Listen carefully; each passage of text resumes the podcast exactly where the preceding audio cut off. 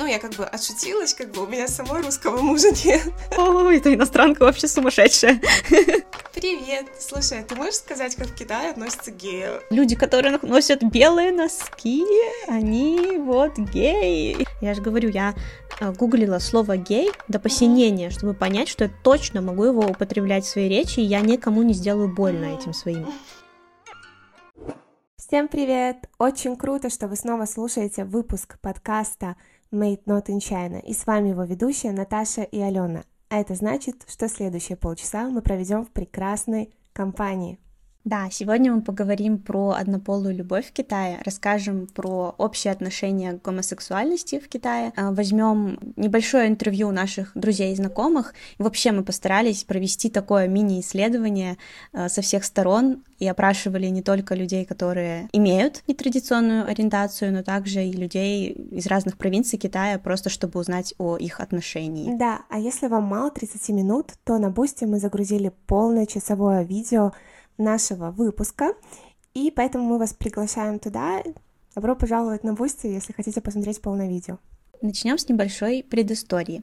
В конце второго сезона мы разослали анкету для наших слушателей и попросили их указать, какие темы их интересуют, чтобы поговорить о них в третьем сезоне. И среди прочих ответов была тема ЛГБТ, даже несколько раз она повторялась.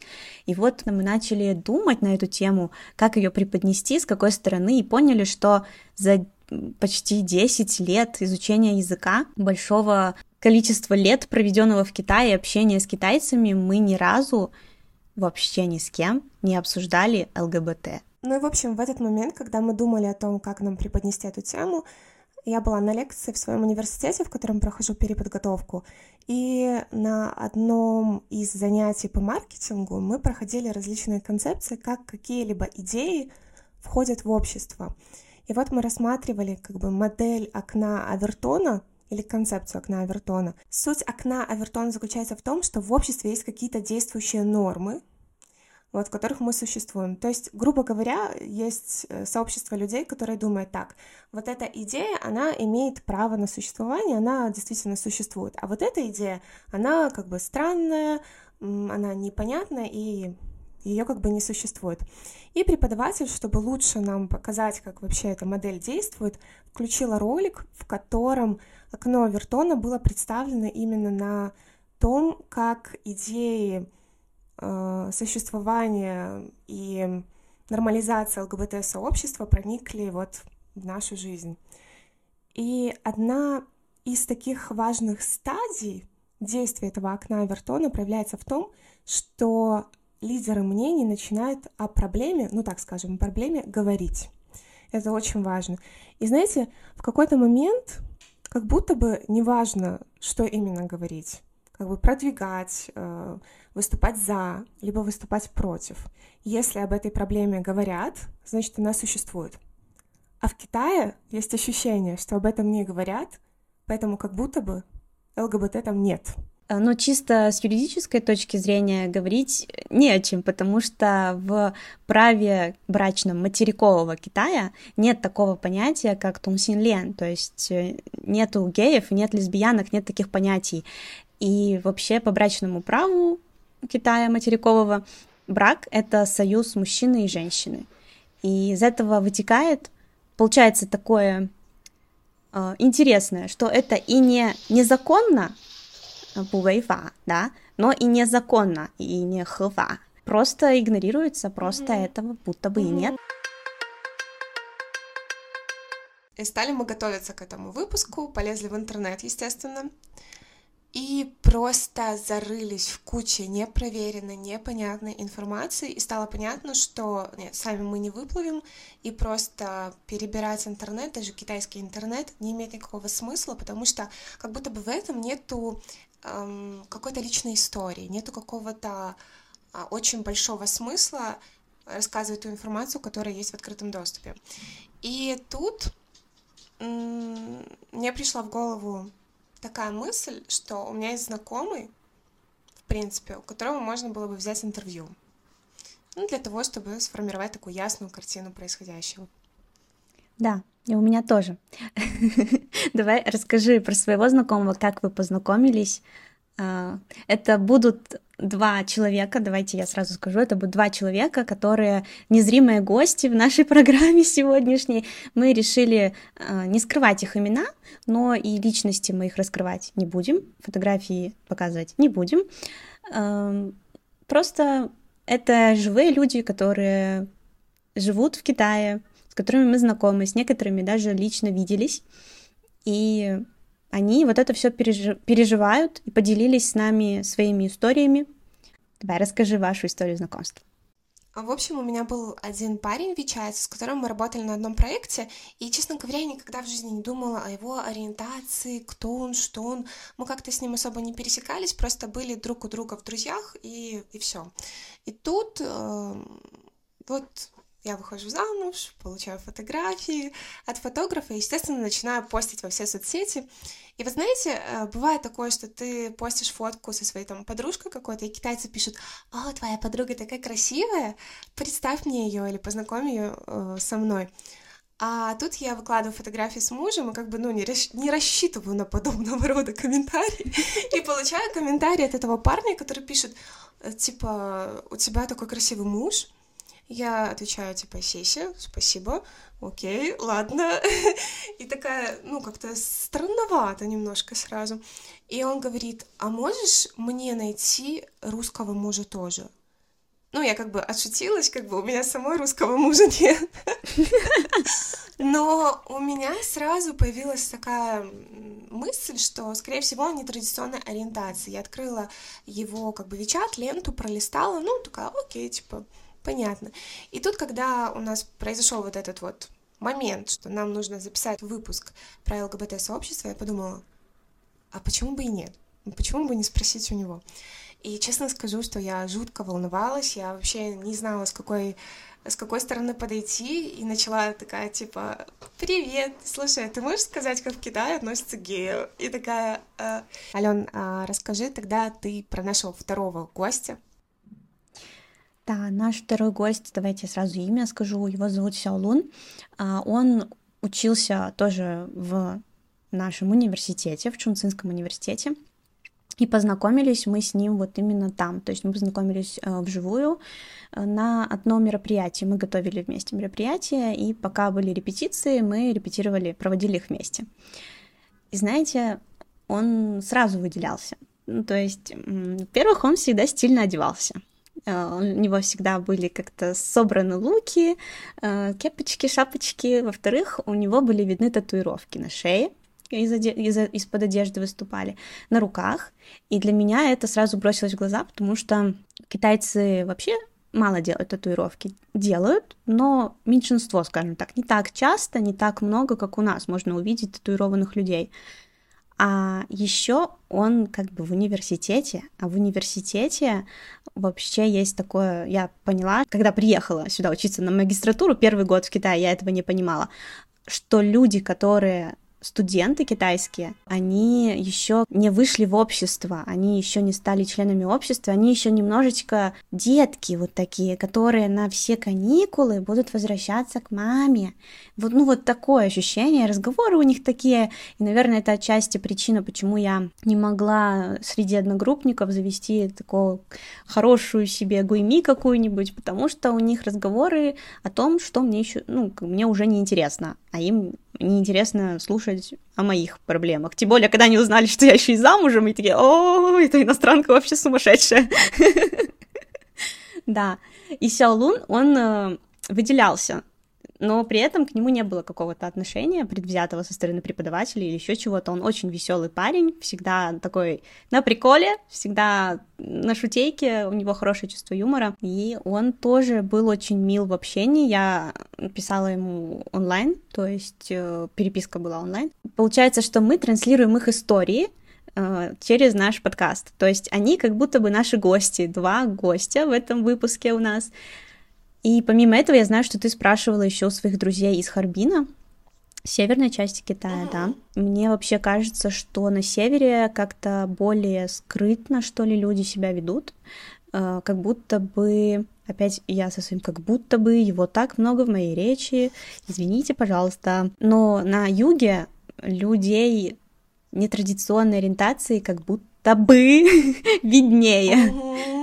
За незаметнее в обществе, я бы сказала так. Я даже видела несколько раз в метро мальчиков, которые, ну, так немножко за ручки подержались, потом встали. Вот такие милые ситуации. И Чэнду, он считается вообще столицей ЛГБТ в Китае. Ну, а Чунцин недалеко плыл, мы недалеко по расположению. Ну, давай уже озвучивать вопросы, которые мы задавали ребятам, и говорить их ответы. Давай. Я спросила у Сяолуна, может ли он вообще свободно говорить о своей ориентации. И он сказал, что говорить в обществе не принято. Никто не говорит, и не то, что не говорит, лучше бы скрывать, особенно на севере Китая.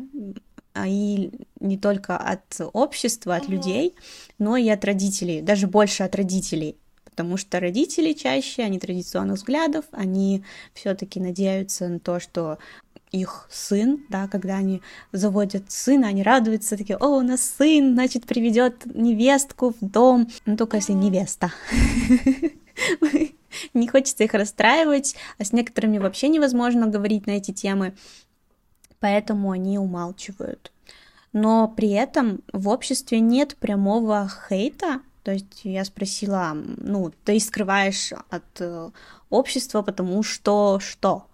Он говорит, ничего. В принципе, хейта прямого не будет, потому что китайцы, они стеснительные, они никогда тебе... Они стеснительные и не прямые, не прямолинейные. Они никогда тебе в лицо не скажут, что с тобой что-то не так. Они будут вот за спиной тебя обсуждать, как бы это никак не влияет на жизнь, да, то есть то, что они обсуждают. То есть никакой...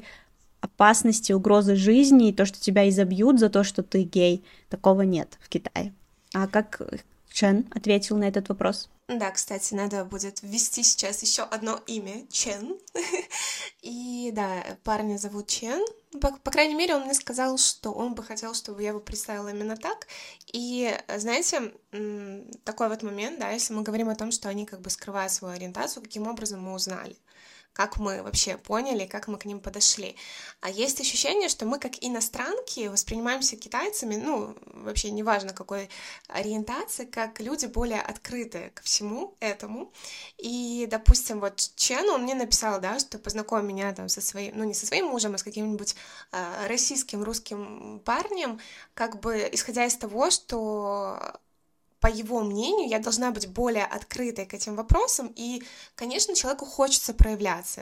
И вот он проявляется в социальных сетях, то есть он, я потом даже глянула, когда его моменты, все-таки некоторые фотографии, они были такие немного, ну, как бы нетипичные для парня, с которым я обычно общалась, то есть он отличался немного от других ребят, поэтому вот я сделала такой вывод. И мы с ним, когда разговаривали, он тоже сказал, что, да, его родители... У него только мама, и она очень традиционная, она не знает, что он не традиционной ориентации. У меня тоже возник вопрос, то есть ты как бы не боишься в моментах, да, постить какие-то фотографии, какие-то там высказывания, писать какие-то комментарии людям. Конечно, ну, вероятность того, что твоя мама увидит, это все очень маленькая. Но все же, а вдруг, да, ну, как бы, насколько я понимаю, что чаще всего они также имеют по несколько аккаунтов, либо тщательно скрывают, либо тщательно фильтруют, то есть когда, допустим, человек добавляет тебя в друзья, он может тебя отнести к какой-то определенной группе и свои посты, например, тебе показывать, например, а второму человеку не показывать. Он также может скрывать свою семью, и семья вообще не знает, что он там постит. Такой вот момент хотелось бы обговорить. И еще Чен сказал такую интересную мысль, что в Китае некоторые геи, они могут даже презирать друг друга, потому что все как бы скрыто. Очень много среди ЛГБТ-сообщества болезней разного рода, венерических. Опять же, это обусловлено тем, что все скрыто. Поиск партнера, наверное, не очень простая задача, мы чуть попозже об этом поговорим. Узнать о болезнях партнера очень сложно, потому что его найти сложно, а когда ты его нашел, еще там, знаете, ходить про справки какие-то спрашивать сложновато. Вот, поэтому есть такое немножко друг к другу презрение, что ли. Ну и, кстати, тогда уже хотелось бы сразу перейти к этому вопросу по поводу легко или нелегко найти партнера. У Чена уже есть партнер, То есть вот у него есть любимый человек, с которым они находятся в отношениях. Поэтому он мне как бы очень много про вот эту сторону вопроса не рассказал. Да, это нелегко, но как-то он не углублялся, потому что у него партнер уже есть. Да, а Сяолун выдал весь список необходимых приложений для поиска. Молодец. Сразу, сходу. Притом, я спросила про Тантан, но это приложение, которое, ну, я знаю, да. Он говорит, ну да, там тоже есть, но вообще обычно сидят в других приложениях. Сейчас я их перечислю. Я не знаю, можно ли так делать. Это не реклама, девочки. Фан Ка, Блует, Кэти и Тиндер. Вот такие приложения. Но вообще он сказал, что очень сложно найти партнера, потому что, как мы уже сказали, они скрывают свою ориентацию часто, и можно распознать вот только по каким-то моментам или по какой-то манерности, или по, ну вот, вот что-то тебе показалось. Я даже видела посты в Сяохуншу. Я не знаю, насколько их можно воспринимать серьезно. Человек писал такой, с таким посылом, что вот, я пишу для... Я не гей, но я пишу для того, чтобы, мол, вы не попали на такие же грабли, как я. И, мол, люди, которые носят белые носки, они вот геи. Я не думаю, что это так. Я тоже ношу белые носки. I'm not gay, как бы, да? Тоже. Но еще Сяолун сказала такую мысль, что... Часто, достигнув брачного возраста, брачного в кавычках, ну, то есть, когда ребята уже хотят жениться, или их уже настолько цуйхун, что они уже просто не выдерживают, то они, ну, либо, именно он про мужчин говорил, либо берут себе в жены китаянку, либо те, у кого есть денежки, собираются и уезжают из страны, и там заводят семьи, там разрешено суррогатное материнство, ну, там это в призрачном колай. Понятно, что не во всех странах, но просто они обычно тогда выбирают страны, где это разрешено, и там уже строят семью, полноценную, счастливую семью. Вот, то есть меня на самом деле очень расстраивает мысль о том, что часть китайцев всю жизнь вынуждена жить, притворяясь кем-то другим, и даже вступать в брак, и даже заводить детей.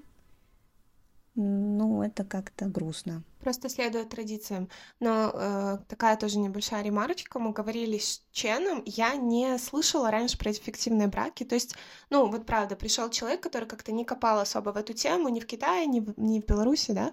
Я с ним разговариваю как бы на таком очень, ну, посредственном, наверное, низинном уровне, задаю какие-то вопросы, которые конкретно меня интересуют, а он мне выдает, говорит...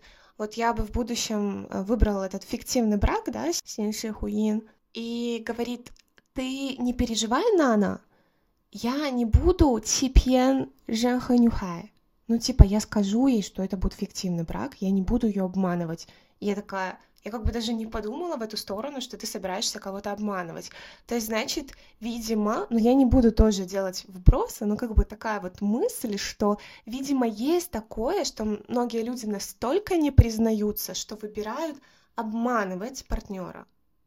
И выбирать девушку какую-то, и вот с ней иметь какие-то отношения, потом которые перерастут в брак, с рождением ребенка, все, родители довольны, а сам человек, он остается как бы для общества классным таким семьянином. Ну и давай про девушек скажем. Сяолун сказал, что часто бывает такое, что девушки, достигая возраста 30 лет, ну как бы он так... такую черту прочертил, что после 30 они меняют свою ориентацию и выходят замуж и рожают детей.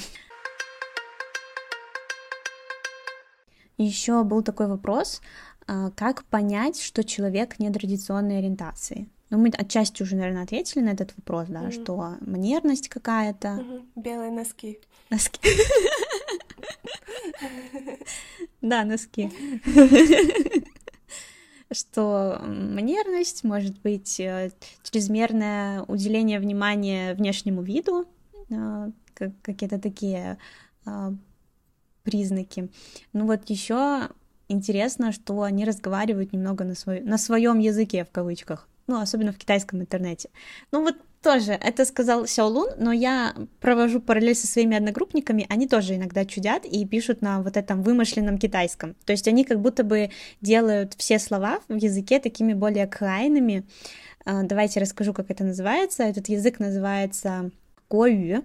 Девушка, которая стала его основателем, называет себя Голоши, и отсюда, в принципе, и название, язык Го. И я не буду тут что-то пытаться на нем сказать, мы просто сделаем ставку, наверное, вот вам ставочка, как это слышится. Я, вот я. А,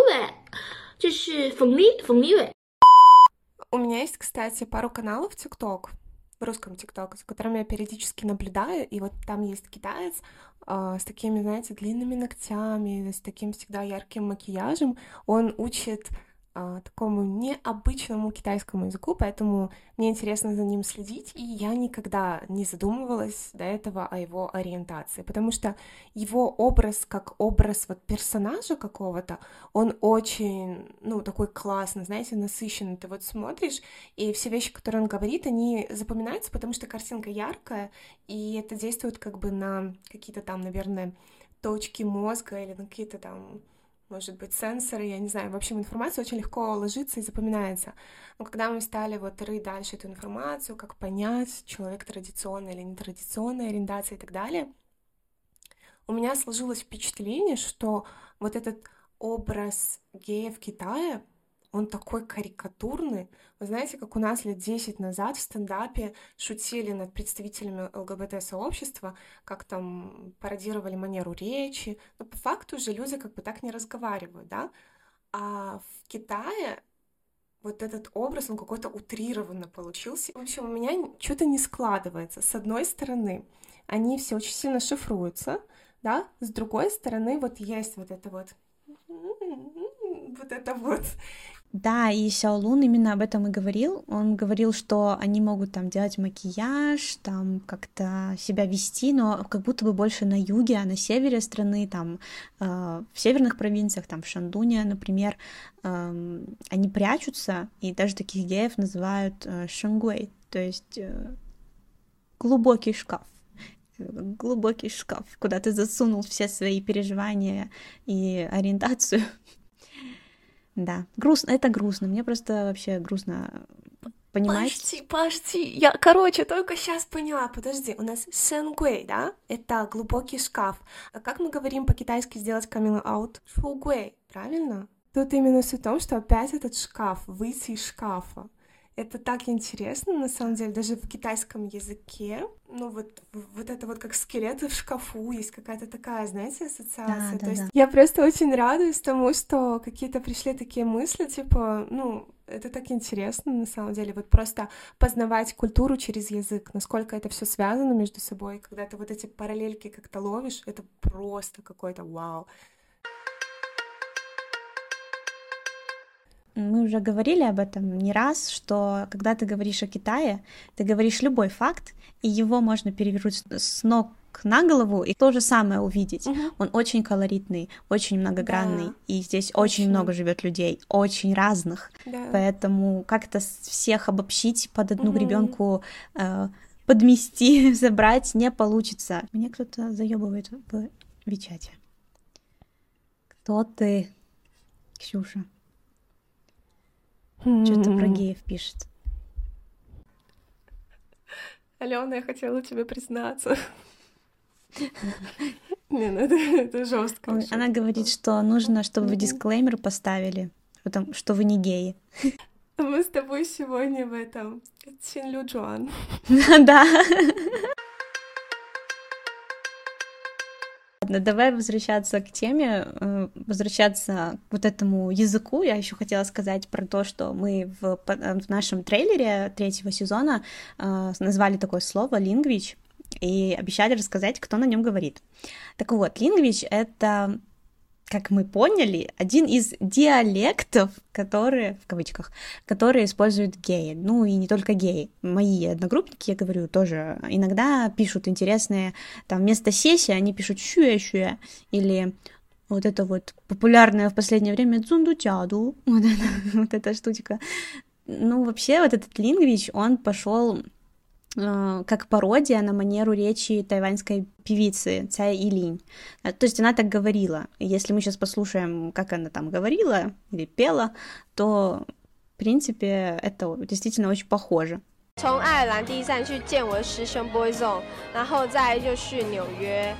Они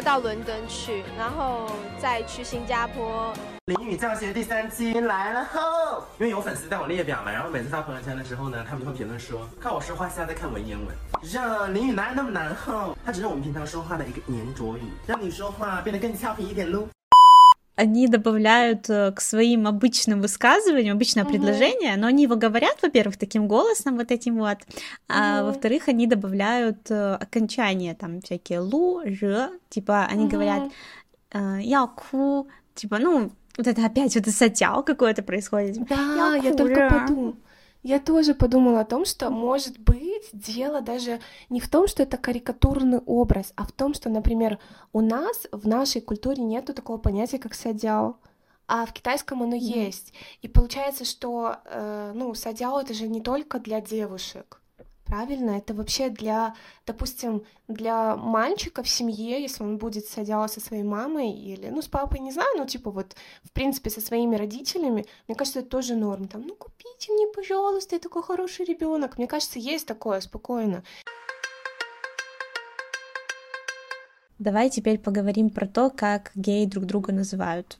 Расскажи, что тебе Чен писал по этому поводу.